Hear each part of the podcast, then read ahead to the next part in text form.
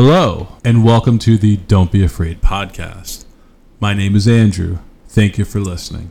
Today, I am here with my friend Bill, and I'm going to talk about Band of Brothers and teach Bill about the stories that went with the soldiers that became the popular HBO miniseries that many people saw called Band of Brothers. Bill, welcome to the show. Yeah, thank you. Before we start, let's sync the audio. All right, I don't know what that means. Just make a couple clicking noises or something. Click, click, click, click, click, click, click, click, click, click, click, click, click, click, click. Okay. All right, are we synced up? Yeah, we're as good as we're gonna get. Okay. All right. So this is on a website, supersummary.com /Band of Brothers/summary, and I'm gonna read the plot summary. And if you have any questions, I'm sorry. What were you saying? Oh, I said that sounds like a good movie. Yeah, it's not a movie. It's a miniseries. I said that earlier. Were you paying attention? Oh, just that long title that you put out there. I've never heard a movie with that long of a name. I see. Okay.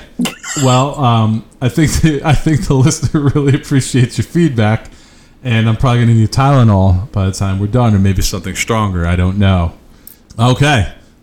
So I would like to read the plot summary for Band of Brothers. And Bill, if you have any related questions, the key thing is related questions to the topic. When I get done, that would be where you can interject. Okay, I'm good at that. Right. So, okay, so you feeling me now? Like where I want to go and what I want you to do. Like I think you do. Yeah. Totally. I think we're synced.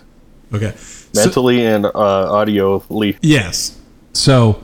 The plot summary here reads as Band of Brothers is a non-fiction history of one World War II company of paratroopers, Easy Company, of the 506th Regiment, 101st Airborne.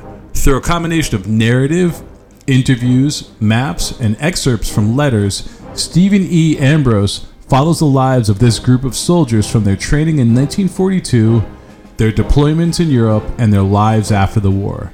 By focusing on the lives of members of one particular company, Ambrose reveals the reality of military life and the lives of the ordinary men behind the typical large-scale military histories of the period. Does that make sense to you, Bill? How many dudes are we talking about? How many guys were there in this company? Like how many guys? How many brothers? That's a good question. I remember from the series, there's about a dozen real life guys that were focused on, and what I can tell you about my experience was what I really related to. They had real life interviews with the guys before each episode. They would talk about like when they went to Bastogne. Bastogne is my favorite episode from Band of Brothers. And that was where they were in France, and it was the winter, and it was like this terrible... they talk about the trees were exploding, so they were surrounded, and they were outgunned, and they had interviews with the real guys who were there, and then, of course, there were actors playing them. So I don't know exactly how many people were in Easy Company. Of course, people died, and they had replacements, but, there was a key dozen people or so. So there's a dozen soldiers, give or take. Yeah. Period. Okay.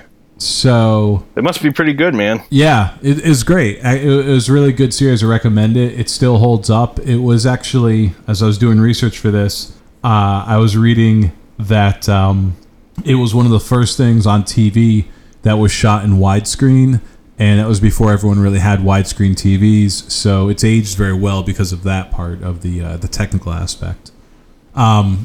But yeah, so the next paragraph, Easy Company's first major engagement was in the D-Day invasion of Normandy, France. Important personalities in the company emerged during this action, most particularly Richard Winters, who eventually led the company and its battalion. On the whole, the men of Easy Company performed well. Ambrose narrates their missions at Brecourt Manor and Carentan to show that their reputation for bravery in the army was well deserved. So yeah, it opens with them as far as their deployment. It shows their training in the first episode, but then they're like right at D-Day, and it sucks you right in. They did a good job with that. Now, what's D-Day? Explain to me what D-Day is. D-Day was the turning point of World War II, where America and its allies, including Canada, which often doesn't get credit, they made as many weapons and vehicles as possible over here, and then we shipped them over by boats, and then we just unleashed them on Europe to overthrow the Axis. Just dropping cars from the sky. No, they didn't do that. They were on boats, but yeah, they dropping boats from the sky. No, that's not what they did. They had boats, and then they had small landing crafts full of men and full of vehicles, and the Germans were confused because we had a dummy operation where we sent Patton, who was arguably our best general, to a different location where we had a bunch of props with balloons that were shaped like jeeps and tanks, and they thought Patton would be leading the invasion, but he was at a different location, and that's not what happened, actually. Man, that blows my mind. So they got like jeep balloons like ascending. So the Germans are distracted, and then they're dropping jeeps on them. No, they weren't full of helium. No, they were just full of air, kind of like you. Oh. So their status as part of the legendary Screaming Eagles of the 101st Airborne was sealed during the defense of Bastogne, which I mentioned earlier. However, when their successful effort to hold off the Germans while under siege was widely reported in newspapers, Ambrose recounts in detail what most people don't know about them, namely the toll those months in 44 and 45 took on the leadership and soldiers of Easy Company. They went again to Noville, France, and despite continuing to break under the pressure of their long deployment in combat zones, performed well enough to help Eisenhower meet his objectives. In the last year of the war, Easy Company served closer to the rear in Hagenau, Germany, and spent time recuperating again in Marmelon. So Easy Company. Does that have anything to do with that Bad Company Battlefield game? I think it has. I think it actually has nothing to do with it at all. I don't think it has. Okay. I think it's just that, you know, in the Army they call things companies. No, that makes sense. I don't think there's any money in just dropping cars. No. It seems like a waste of money, actually. I think it would cost money if you dropped a car off a plane onto the ground. Out of a boat. Yeah, and plus, like, who wants to give Hitler a free car anyway, right? I mean, we were fighting those guys, even if it was for scrap metal. You know what I mean? Yeah. Yeah. You know, every picture I've seen of Hitler, he's never driving. Yeah. He doesn't need cars. So technically, he's never driven drunk. Yeah. So if you drive and you drink, you're worse than Hitler, literally. That is true. So throughout the narrative, Ambrose focuses on what distinguishes a good leader from a bad leader. Because the army is organized in a hierarchical fashion, what makes a good leader varies according to the level of responsibility. For example, Eisenhower is a very distant, powerful figure who appears in Ambrose's accounts of war strategies and large-scale planning, and thus has very little contact with the men, who nevertheless respect him. When he does deign to engage with the men personally, they are aware that these gestures take him away from his very important duties as Supreme Commander. Think the Supreme Commander's at the top of that hierarchy? Yeah, I think. I can't imagine what they'd call anybody who's higher than him. I think Crunchwrap Supreme is probably what they call the guy over him. I'm pretty sure that would be the guy above him. Symbols and motifs. I wanted to just go over this. And again, all this can be found on supersummary.com. I want to give them credit. I'll put a link when we upload this. If there's anything good here, if people have feedback, we both definitely want to hear about it. Well, let's talk about some of these. Let's tell me more about these guys, Flo. Right, okay. So on Mount Currahee, and that's where they trained. This was the first episode, I believe, was called Currahee, and I believe it's an Indian term. Located at Camp Toccoa, Currahee serves as the site of the men's training, and they're coalescing into a unified group. Ambrose translates the Indian, or Cherokee specifically, name of the mountain to mean stands alone.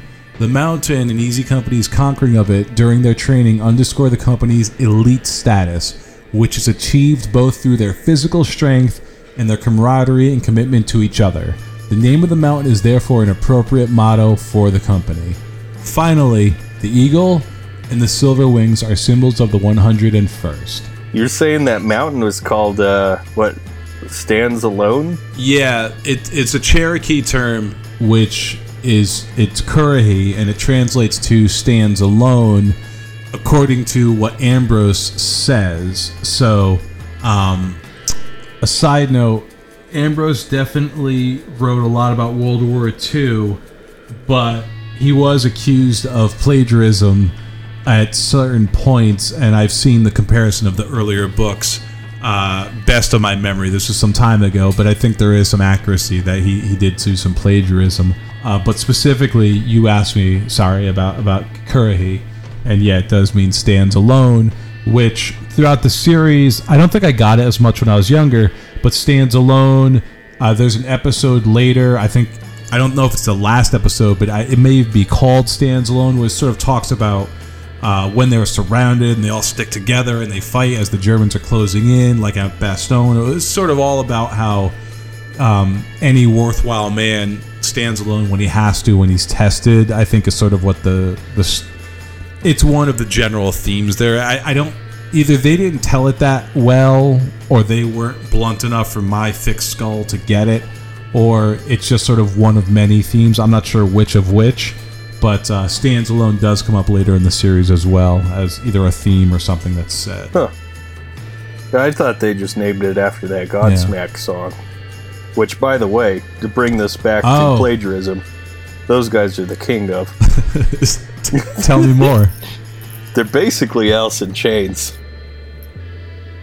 And okay. There's not much left to say about them.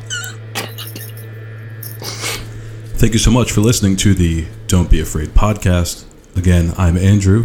Thank you to Bill for joining me for this episode. We'll be back soon. Please subscribe to some of the links below. We've got YouTube videos, I've got a SoundCloud, and various links. And I'd love to hear your feedback. Thank you for your time. Take care.